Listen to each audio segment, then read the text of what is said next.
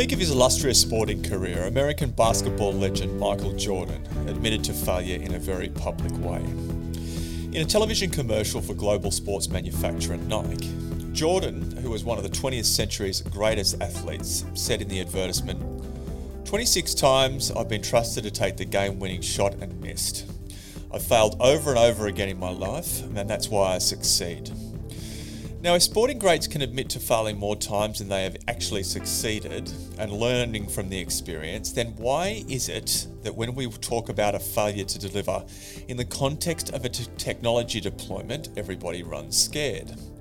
Now, I know what you're saying. Michael Jordan was probably paid millions of dollars to admit that on television, and that's probably true. But seriously, why is failure frowned upon so much? Is it a culture of fear across the tech sector? Is it because failure generally costs money, no matter how big or small the screw up? Or is it because CIOs are embarrassed about their mistakes and missteps?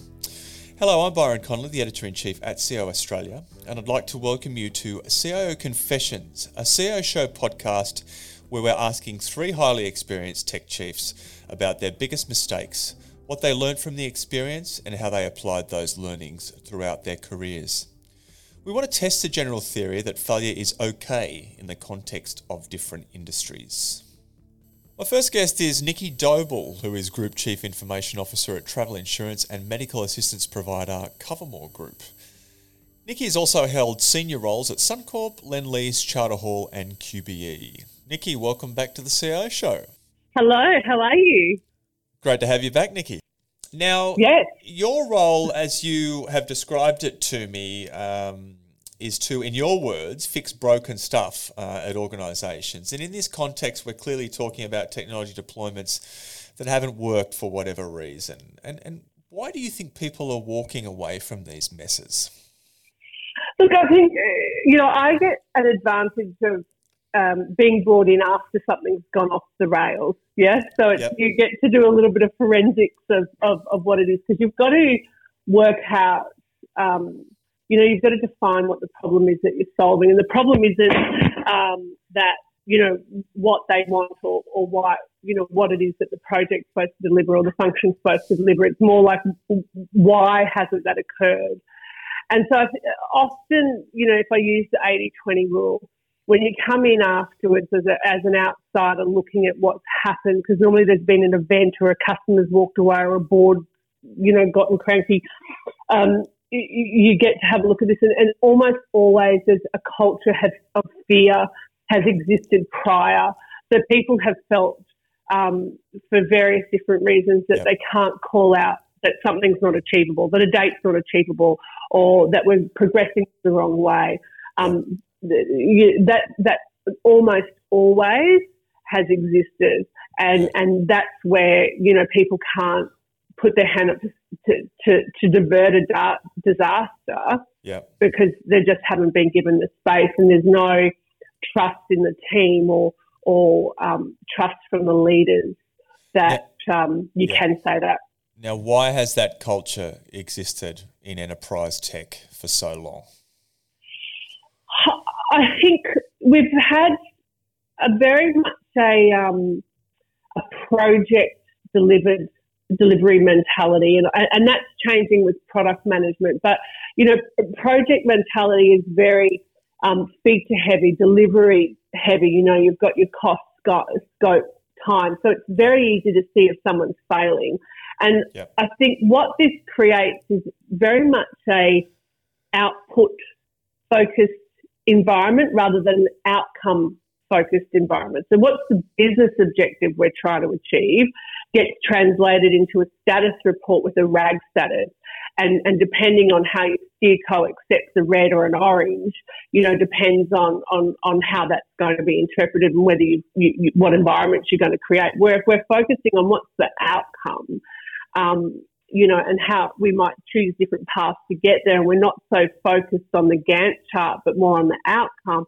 Then you're creating that space for people to choose different paths or try different things and experiment. And, and I think, uh, I know Agile, you know, in Agile, we, we talk about safe to fail, but Agile is very disciplined and Agile is all about the culture. So you can still do Agile and still have a toxic culture. You know, you can have negative retrospectives when they should really be a positive of things. So I think that combined with say this move to product management that technology is doing Yep. uh, will be really good because product management's all about experimenting. You know, it's part of the values, and creativity is part of the values. So I think combining, say, agile with product management will kind of move tech away from this feature heavy, this feature frenzy that, that we tend to get into, or this delivery frenzy that we get into with the project and program management mentality. Yeah, for sure.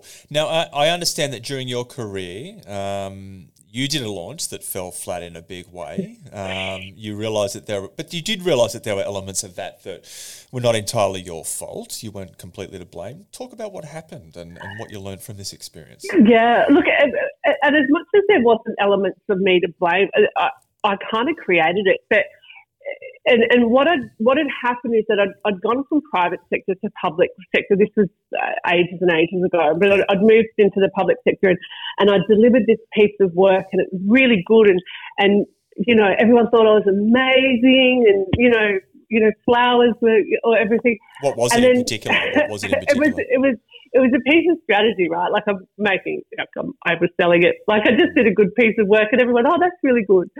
And so I was really happy with that. So, and I'd been asked then to go into a different department and do a restructure, and and kind of fix fix this area and rebrand it and, and work out a maturity model for them. And and I because I think I was so happy with the work I'd done before. I then created this fear of failure because my exec sponsor at the time was a really lovely man. Like he wasn't going, you can't mess this up. I had put that expectation on myself. So, um, you know, I'd gone in and, and I was again very um, output focused on I needed this and I needed to do that. And, and I forgot a large component of bringing the team along with me. And although I was engaging with the leaders in that area. I wasn't engaging with the team members, and that you know that was a, it was a really big um, cha- uh, learning for me around yeah. change management.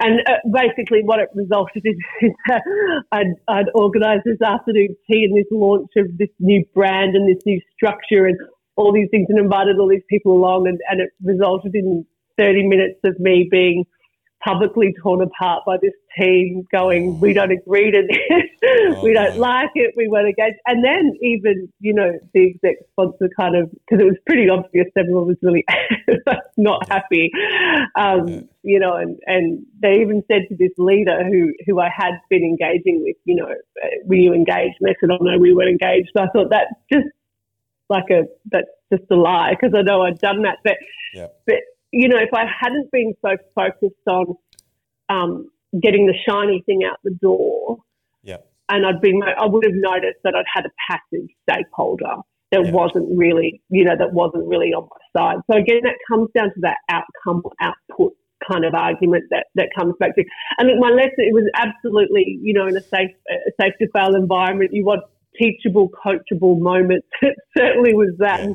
I think the pendulum swung the other way for a few years after that, I was incredibly collaborative and I'd talk to everybody, and I'm sure they just probably thought I wish you'd stop talking and yeah. and uh, start doing. But I think that's even now, like now, if someone says to me, you know, what what what are one of your strengths, I'd actually say I'm really very collaborative, yeah. and that came from that time where it was just such a horrible, a horrible afternoon. So, if anything, um, you overcorrected. Probably you, you, you started engaging more more than you um, Probably, yeah. Sh- then you I probably think, should have because of it. But it was a good lesson. Yeah. Yeah, yeah, yeah. I think, you know, the pendulum's evened itself out now, but it was a very good lesson on change management and collaboration and, and making sure your stakeholders are involved. It was just, you know, basic stuff that you're told, but again, you get very focused on that outcome, and especially, you know, I like work, working fast. So, yeah. you know, it suited me not to have to talk to everybody, but, you so know. What, what was the upshot? The strategy didn't go ahead that you had proposed? No, yeah, we went back basically back to back to the beginning, and I had to do the whole thing again, you know, and engage everybody again, and and it was you know it was different because then you've got like this difficult relationship, so it's eating a lot of humble pie and yeah. and saying you've done it wrong and and um, to get it back up again. So yeah, uh, if I'd take it, it probably landed at the same time as it would have if I'd just done it right the first time. Yeah. Now, it, it is clear that there is this, in some organisations, as, as you've been saying, there is a culture of fear. Um, and, and I'm not surprised by that. I don't think anybody is surprised by that. Um, but what are the factors you think is, is, is, is failure? I mean, failure generally costs money, no, no matter how big or small the, the, the issue. But um, I, I, guess there's a sense of embarrassment there too when among CIOs when they do something wrong, they just want to walk away and, and move on to the next thing. Would you agree with that? Yeah, and I think you kind of, um, especially especially at the exec level, because you see it you see it in other business processes. You know, there's a bit of a cover up that happens. Oh yeah, we meant it to go that way. So, so uh, I think that's corporate culture. Um, as a leader, I think you've got to um, allow it in your your teams, um, and then you can own it when you're when you when you you you're speaking you know, to your colleagues and, and things as well. So, yeah. um, failure doesn't always cost money. Like, you know, failure is not the opposite to success. Failure is, you know, one of the ways to get there. And, and that, that, uh, one of my team members says it all the time and everyone kind of rolls their eyes when she says it, but it's true. She's, you know, um, uh, fail early and fail fast so you yeah. succeed quicker. Yeah, she says, says everyone kind of talks about the failing early, but they never say that it's to succeed quicker. And and I think if you if you normalise failing or, or a sprint going wrong or, and those sorts of things, so those everyday failures that you get, if they're normalised and and everybody understands that you're all in the boat together, it doesn't matter which end the hole's in, you're in it together. Um, you know, that becomes easier. People become, you know, they're allowed to be vulnerable. They're allowed to trust their colleagues. They're allowed to put up their hand and say, I don't know it, or yeah. actually, let's not cover that one up because that one's going to bite us in the bum, you know, six months down the line when the, when, when the platform falls over. So, um, you know, you can still create creativity. You can still have those environments, even, you know, infrastructure is a good one where you can't be safe to fail because platforms go out if someone does something wrong. Yeah. Or cybersecurity right. is a really good one. Well, I forgot right. to do my patching because no one's yeah. going to be really tolerant of that. But um, you can still have a, an environment, a work environment where people feel that they can share um, different ways of doing things or, or when they don't know something. And I think at that exec level, you've just, you know, I think you get pretty brave when you when you're working at an ELT level because you get used to different hits along your career and, and you do that. I think you might just, I think, yeah, you just need to get used to taking a hit every now and again for failing because you need to, to normalize it at that level as well and say that, that, that this is part of, it's kind of part of technology as far as I see it if we want to be innovative. Yeah. Um, but it's learning to own it at that senior level. Yeah. Do you think as, that this, uh, do you think that this mm-hmm. culture has, has, has, has, played a big role, I guess, in some of the monumental uh, technology project like failures, I guess, that we've seen over the years? I think it, it I think it, it, it, plays a part not only in technology failures but in corporate failures. You know, yeah. when we look at some of you know, there's some pretty some pretty big scandals in, in you know, say the insurance certainly in, and financial services in the last 12 months. And because that safe, that, that fear of failure culture means people don't speak up about bad behaviors either.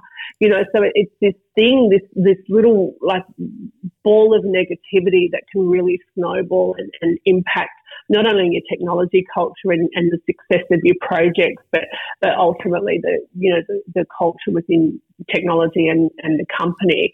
Um, you have to create spaces where people, you know, are able to talk about when they've failed, and that's okay because you're not going to get a performance management discussion about of, out of it. You know, I, I mean, unless they've got a, been a bit of a goose and done something entirely, you know, that yeah. that doesn't align with the values. I mean, that that's not acceptable. But you know, if, if again, if they're outcome focused, yeah. um, then then that makes a difference, and that that's the value that you're trying to drive. Yeah. I mean, everyone likes to succeed, don't they? You see it on LinkedIn every day, people patting each other on the back these days. Yeah. LinkedIn's yeah. become a bit of a, you know, a place where people are, uh, are, are, really doing a lot of um, backslapping and, and all that type of stuff. It's becoming more and more like that. And that's human nature. Yeah, and look, it, it, it, I kind of see LinkedIn as the Instagram of the professional world. You know, you only believe you only believe like 25% of what you're actually actually reading. But I think I, I, I, I can't remember what company does it actually, but I know that, you know how you have like your hackathons and um, uh, different things. And, and that, that, that's a good way to create a, um, you know, a, a safe to fail culture because not all Sure. of those work, of course. But but there's one, uh, uh, uh, yeah, I'm not sure what tech company, but they have, you know, F up Fridays. And they have this session where you get to come and confess what you've done, a bit like what we've done now. Yeah, right. to kind of talk about God, I really stuffed this up, and and that's why I like when you said, "Oh, come and talk to us about when you you've stuffed up," because I think we do. We spend all this time talking about all these amazing things that we've done, but to do those amazing things, you you've you've stuffed up along the way because that's how you've gotten to be amazing at what you've done because you've learnt to be collaborative or you've learnt to do different things or you've learnt to test differently. You know, if you don't normalize these things, people do think that the only way you do it is if you're perfect all the time. And when you when you're trying to be perfect at the time, it just puts an absolute target on your back to fail because you you're not going to you're not going to see everything you need to see because you're too focused on Absolutely. succeeding. So, Nicki, tell me more about these F Up Fridays. I mean, what organisation is this? I need to go and have a look now. I know. I'm going to. I'll come back to you and I'll let you know. I, I can't believe. I just kind of thought, oh, I forgot about those. Well, that's it a good was- way to it- change culture. A day of the week where you're one one day out of five where you're allowed to stuff up. Yeah, and I know I worked actually. I had a, a I worked with a customer service team one time, and they had this giant Aspro, um, and each week someone was awarded the Aspro for who had the worst customer experience, you know, and Oh, who yeah, had yeah, to, who had, you know, I think those sorts of things maybe we lose as we we yeah we get into that Instagram LinkedIn mentality that we've created on social media, and we- we move away from these small wins of of of you know going gosh we've had a tough week this week because that didn't work. Yeah, and and and just rewarding that and ac- accepting Yeah. that that happens yeah, um, yeah, I think the normalisation because it's just yeah, it's hypocritical for people to to to say, oh, we've got a safe to fail environment, and then you don't reward failure when it happens or acknowledge failure when it happens. yeah, for sure. Hey, listen, Nicki, we'll leave it there. Thank you very much for spending the time with us today. Uh, it's been very insightful, and, and thank you for confessing more to the point. if we had a longer show, I could have given you more, but you know, we'll stick with one. Yeah, fair enough. Uh, Maybe next time. Maybe next time. Next time, all Nicki. right. Hope to see you again soon. Thanks for that. Thanks, no worries. for Thanks, now. Byron. Bye. We enable any organization to use any technology. We help all companies become technology companies, protecting the identity of both workforces and customers. Connecting the right people to the right technology at the right time. Okta, one trusted platform to secure every identity in your organization. Okay, my next guest today is technology veteran Peter Nevin. Uh, Peter, welcome to the CIO show. Well, thank you, Byron. Good to be here. And it's great to have you here, mate. Now, Peter, you've had a long career in IT, and that started in the mid 1980s. Um, you've been the global CIO at engineering firm Sinclair Knight Merz, and you did that for more than 10 years. You've been in healthcare at Fiona Stanley Hospital and uh, at IVF service provider Genea, to name a few. And clearly, you've had a lot of success in your career, and you've had a, a, a fairly long career up until now. But I understand that you have a story or two around how you managed to snatch defeat from the jaws of success, as you put it. Tell us about what happened and, and how you applied those learnings um, uh, across throughout the, the rest of your career. Sure, happy to. Um, yeah, as you say, over over that time frame, there's, there's been successes and one or two that haven't gone too well. Sure. Probably the one I could talk about that I learnt the most from was when I was working for Sinclair Knight Merz. Yeah. Um, so just to set the picture, um, the organisation at the time was about 5,000 people. We had 65 offices around the world. Yep. Technology was such there really wasn't any cloud technology. So um, the way people worked were on PCs. Their engineers working um, fairly sophisticated programs on PCs, and they're using local file servers as their storage locations. Yep. And you can probably imagine um, the poor CIO in those days trying to make sure every one of those was backed up, had a good good methodology to ensure that it was secure and available at all times. That Sure. was pretty crazy.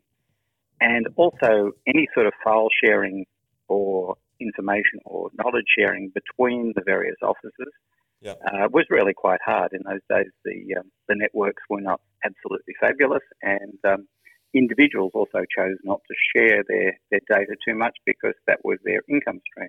Yeah. So over time, um, it was it was quite obvious that this was a an issue for the organisation.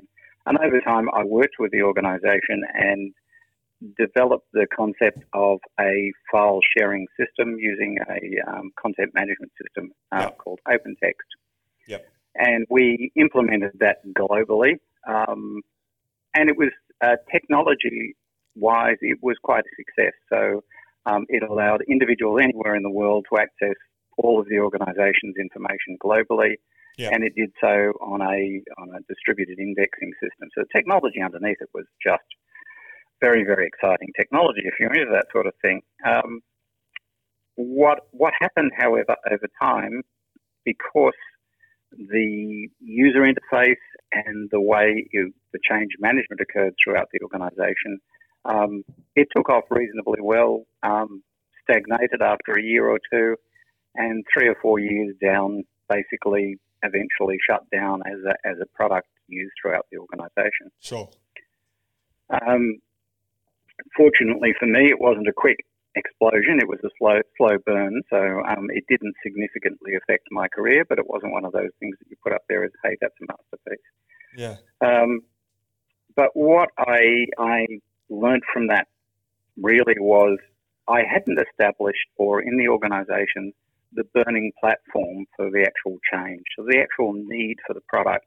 Whilst I could identify it and see it, Mm. um, and indeed it's something good CIOs see business opportunities right throughout their organisation Mm. frequently before the business does. I Mm. could see it, and maybe 10, 20% of the organisation could see it. At least at the But initial was- stages. At Sorry? Least in, at least initially in the ni- initial stages, it would it looked like a good idea yeah, from the yeah. outset. Yep. And this was this was prior to getting approval and funding and all of those sorts of things. Yeah. Um, so that was that was going reasonably well, but it wasn't the I can't do my job if I don't have this product in place. So the thing I hadn't established or that wasn't established in the organisation was that burning platform. Yeah. And then closely linked to that was the support of the CEO. Yeah. So the CEO agreed to moving forward with the product, and we went through board approvals and all of those sorts of things. However, it wasn't something that he was really pushing hard behind it. And and as the product started to slow down a little bit, he actually became anti the product. Yeah. So two things I learned was you absolutely need to establish in in real burning terms that I absolutely want this in the organisation. Yeah. And number two is if the CEO or whoever the power holding group in the organisation doesn't absolutely see it as part of their career going forward, also a bad outcome. Yeah. Um, and and look, it's a it's a real advantage disadvantage of the CIO. A good CIO knows the business, Yeah. knows how systems work, and they tend to be able to tell elements of the business quickly. Hey, these are things that, that are good good things you could do. And and a really great example of that is right at the moment where you've just seen organisations that have suddenly discovered they can sell their products online.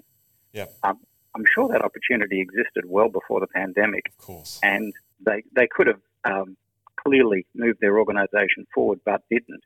I suspect CIOs in those cases would have clearly identified that and moved them forward, but being small organisations, clearly they didn't have access to those people.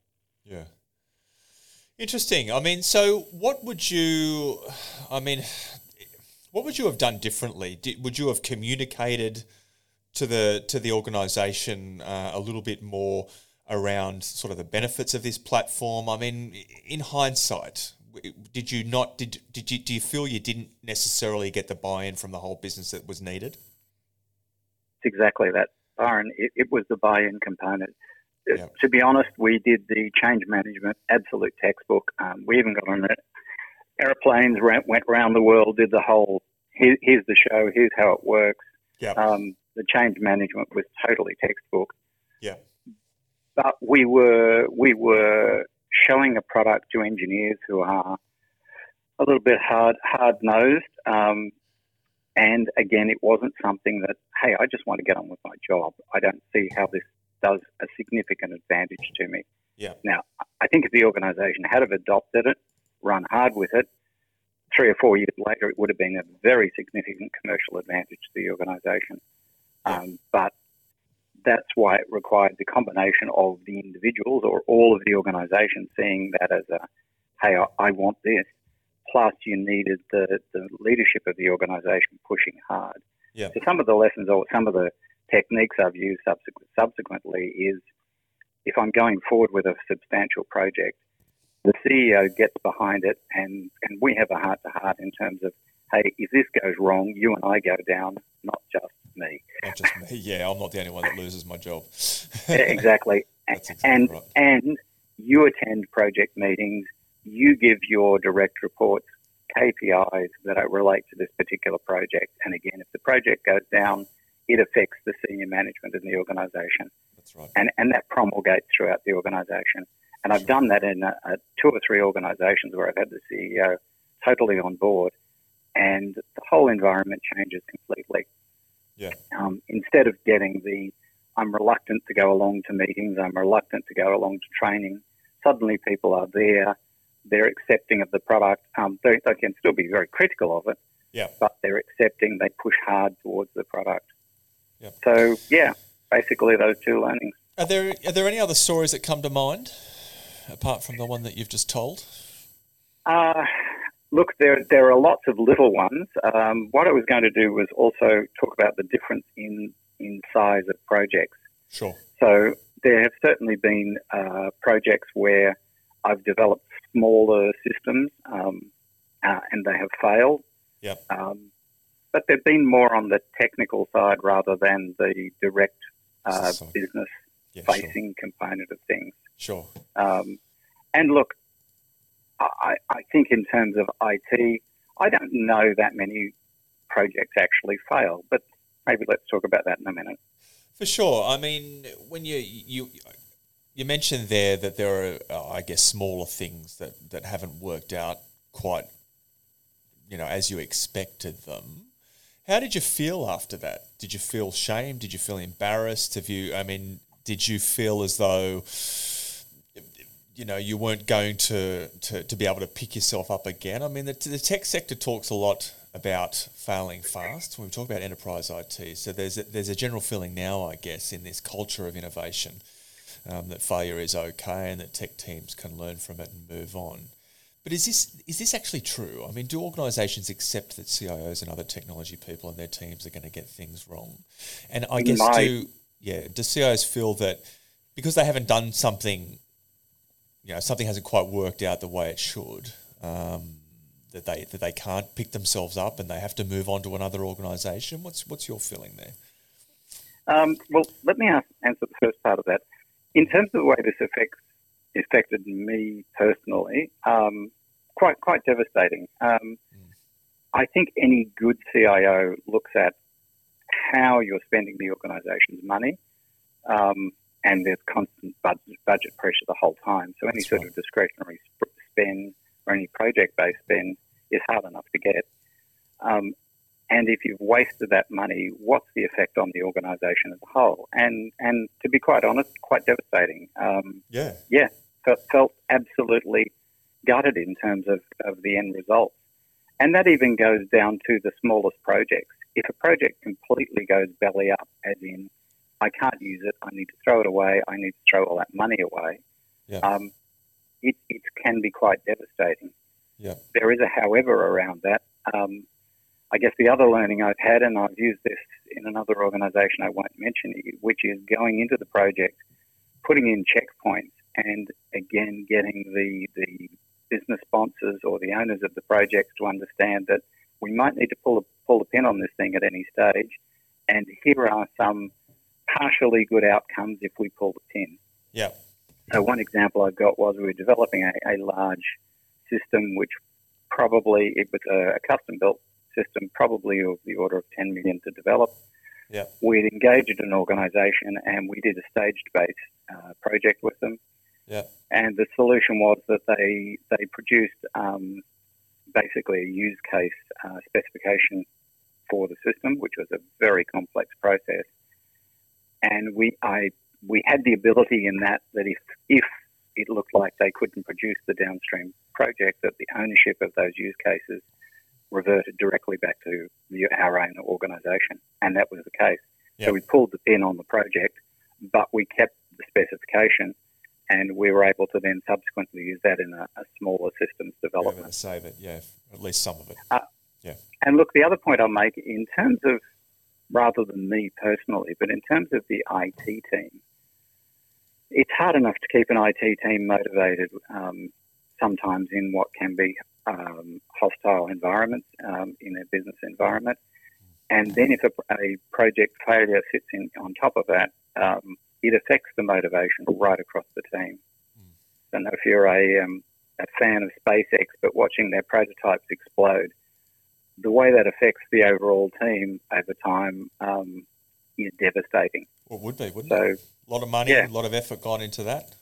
yep, I, just did all that welding. I've been, you know, working, working nights, working days, etc., etc., and I've just watched it all go up in And the flames. Well, the same in the is true in IT, though. As you know, any project close to delivery uh, uses massive amounts of personal energy, um, and then watching all of that disappear in flames is not a good outcome. And at the at the real extreme end of that spectrum, if you look at um, NASA and, and what they've done over the years, uh, over the past fifty years, uh, and the the incidents they had with Challenger, for instance, where people actually lost their lives. Um, Yeah. when that exploded, so that that's the, the extreme end of the the spectrum with when it comes to technology technological innovation and, and, and the failures that do happen. I mean, we be, before we stuck uh, some people on the moon, there are there are a lot of things that, that occurred before that, a lot of failures that occurred before that, and people lost their lives. So that's that's the extreme end. Um, but you know, when we're talking uh, about technology businesses, um, they have to be more accepting that, that things will go wrong and and you will lose money, um, but you have to learn from that. Mm. Um, yeah, let, let me just take take you up on a, a what I think is an interesting point. There is putting someone on the moon had the burning platform. It had absolutely a goal. We're going to hit it by the end of the end of the um, decade, That's right. And and they lost people during that process, but They they, kept going. That's Um, right. They had that explosion on the ground, didn't they? In the in the Yeah. uh, in the test the test uh, capsule. Yeah, exactly. Fire. And you compare that then to the uh, Challenger disasters and the space shuttle. There isn't there isn't a strong absolute. You know, this is a good thing. We should keep doing it, but it's not something we're absolutely driving towards. And if you look at the progress of NASA, it slowed down enormously. It took five, ten years to recover from those events each time. Yeah. Again, because it didn't have this finite absolute goal that we're driving towards, in my opinion. Now, with that, with, with that said, are there particular? We're talking about the space industry, but are there other industries, I guess, that are more accepting of, of technological mishaps than than others? I mean, do you have any thoughts on that? I, I personally have not found any. Um, okay. So, so what I was going to do was differentiate between between projects and things that allow failures and those that don't. So, simple couple of simple examples. If you're putting an ERP in, it either works or it doesn't work. Um. And when it doesn't work, it potentially causes the company to go broke. In fact, I can think of a an engineering company when I was working with SKM that did exactly that. But They put a ERP in, it failed, they lost all of their accounts receivable for something like four to five months, and a, that.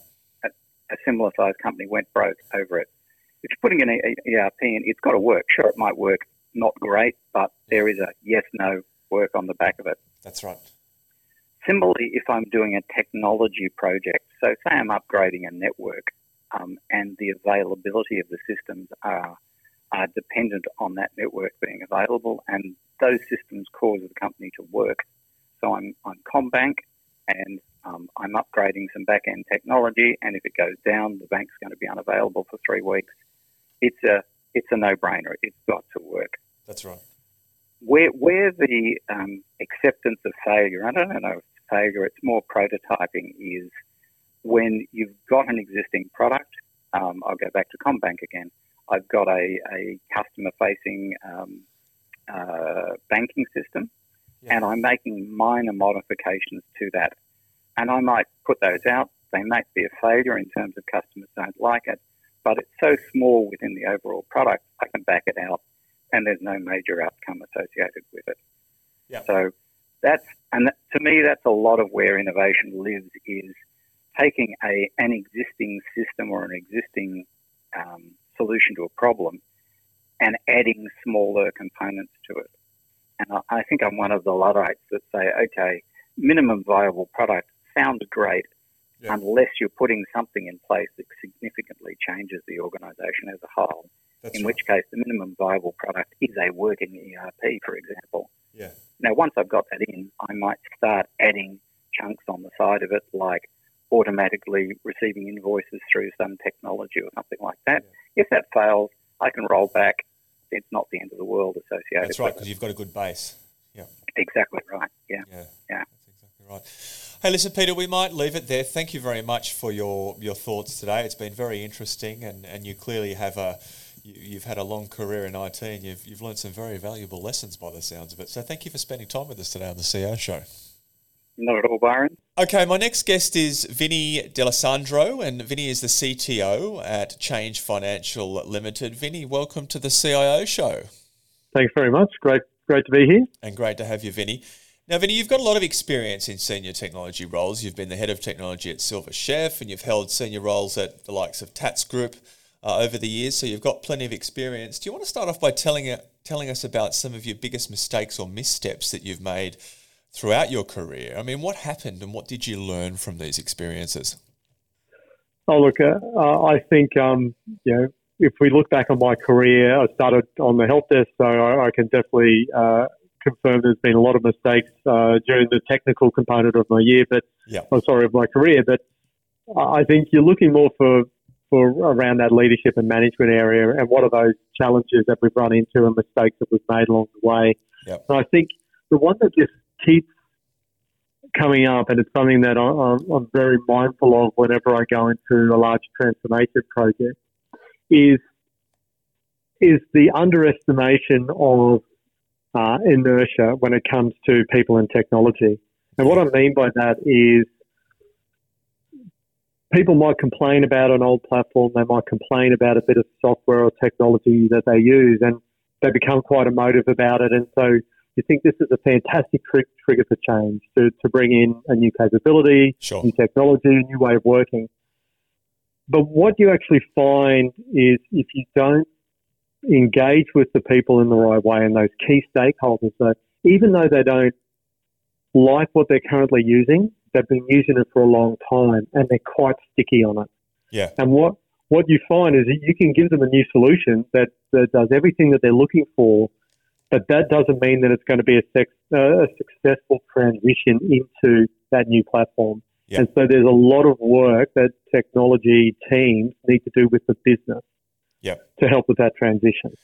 So, do you feel that their technology teams aren't generally doing the, the, the amount of work that's required to, I guess, make people feel comfortable about a new platform and change their ways of working because that's what you're talking about here aren't you? Taking you're talking about moving them to something that they've been used to for probably for quite some time. Mm.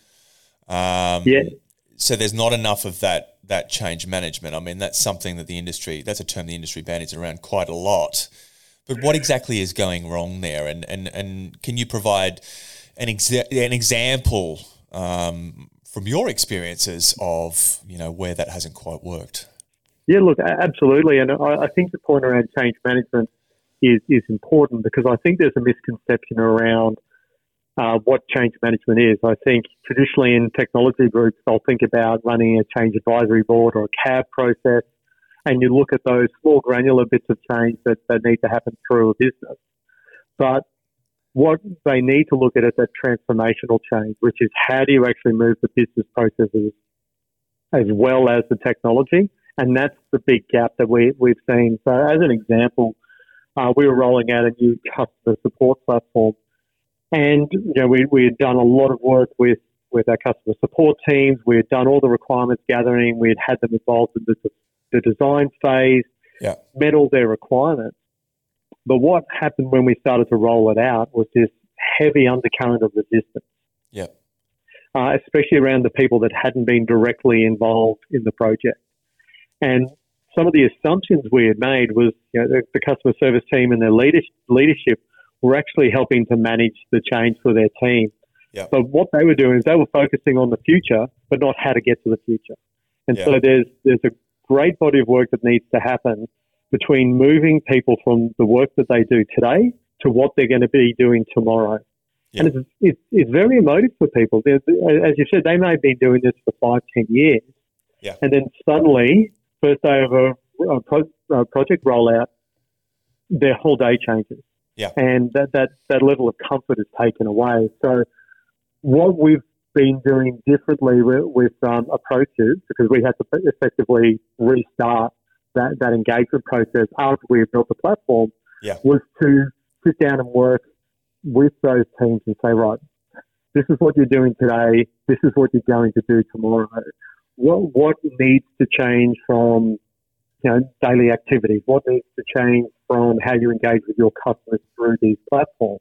Yeah. And what we found, we're going through that process, we were able to refine and enhance our platform because we were far more engaged with more people. I, I think uh, a lot of IT projects engage with one or two key stakeholders that, that take the lead for uh, for their their whole group. Yeah. But I think there needs to be a wider um, uh, a wider partnership with the group to make sure you get a, a more diversity uh, in terms of the way people work.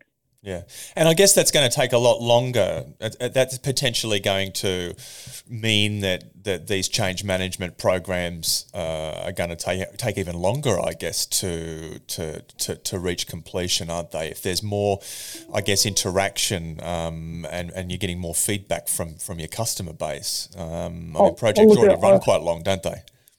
Look, I, I think so, but um, it, the change process would be a lot shorter if you didn't have failed projects. And so, like I know from, from my history, it's a, it's a lot quicker to have that engagement built into the project Yeah. than to have a project fall and then have to restart it.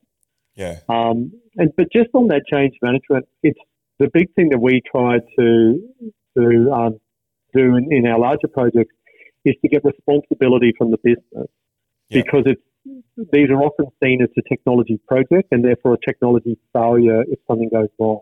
yeah, And these there, there are very few technology projects that, that I've run that are done for the benefit of just technology. They're actually done for the benefit of the business.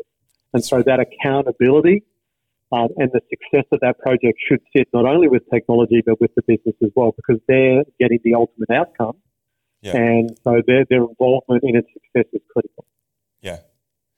Now, when things have gone wrong for you, how have you approached it? I mean, have you, I, I guess, admitted fault? Have you, I mean, what has been the response from from the people that you worked with or the people that you've reported to in the past when when things have gone wrong? How have you approached actually fixing problems? Um, oh, look, I think the first thing um, when, when you run across a problem or a failure is to be really clear uh, and, and acknowledge the, the failure. Um, Yeah. We we do that a lot in our businesses, especially around say outages. The, the best thing you can do is communicate an outage clearly and early, so Yeah. that people are aware of the situation, and what's going on. And we we take that into our projects as well. Yeah. Is to say if we run across a problem, um, we get out in front of it. And so for those larger projects, um, having things like steering committee, board oversight is really important and on a regular basis. So one of the projects we're running with Change right now, we have a fortnightly steering committee meeting and a monthly board update. Yeah. But we don't just wait for those meetings. If we have an issue raised by a project manager or a key stakeholder, we can raise it to the steering committee at any any point in the week, um, convene uh, a, a quick meeting to review it, or get a quick decision via email if we need to, so that we can resolve the issue and keep the project moving. Yeah. So that the, the frequency in which you engage with key stakeholders, project sponsors, steering committees is really critical Yeah. to avoid it and to avoid problems or, or identify them early. Um, but then, uh, you know, there's, on those larger failures where you might have a project that didn't deliver what, what was required or or some functional issues, you know, hiding away and, and, and blaming people is, isn't actually um, adding any value.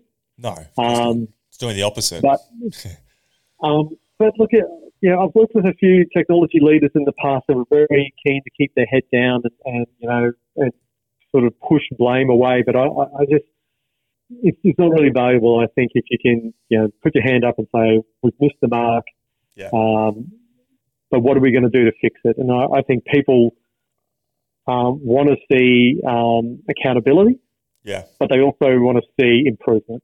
Yeah, I guess if people are there, there, there is a fear. People fear that they're going to lose their jobs when things goes wrong. Things things go wrong, and of course they do at times, particularly if it's a if, it, if it's a big a big stuff up.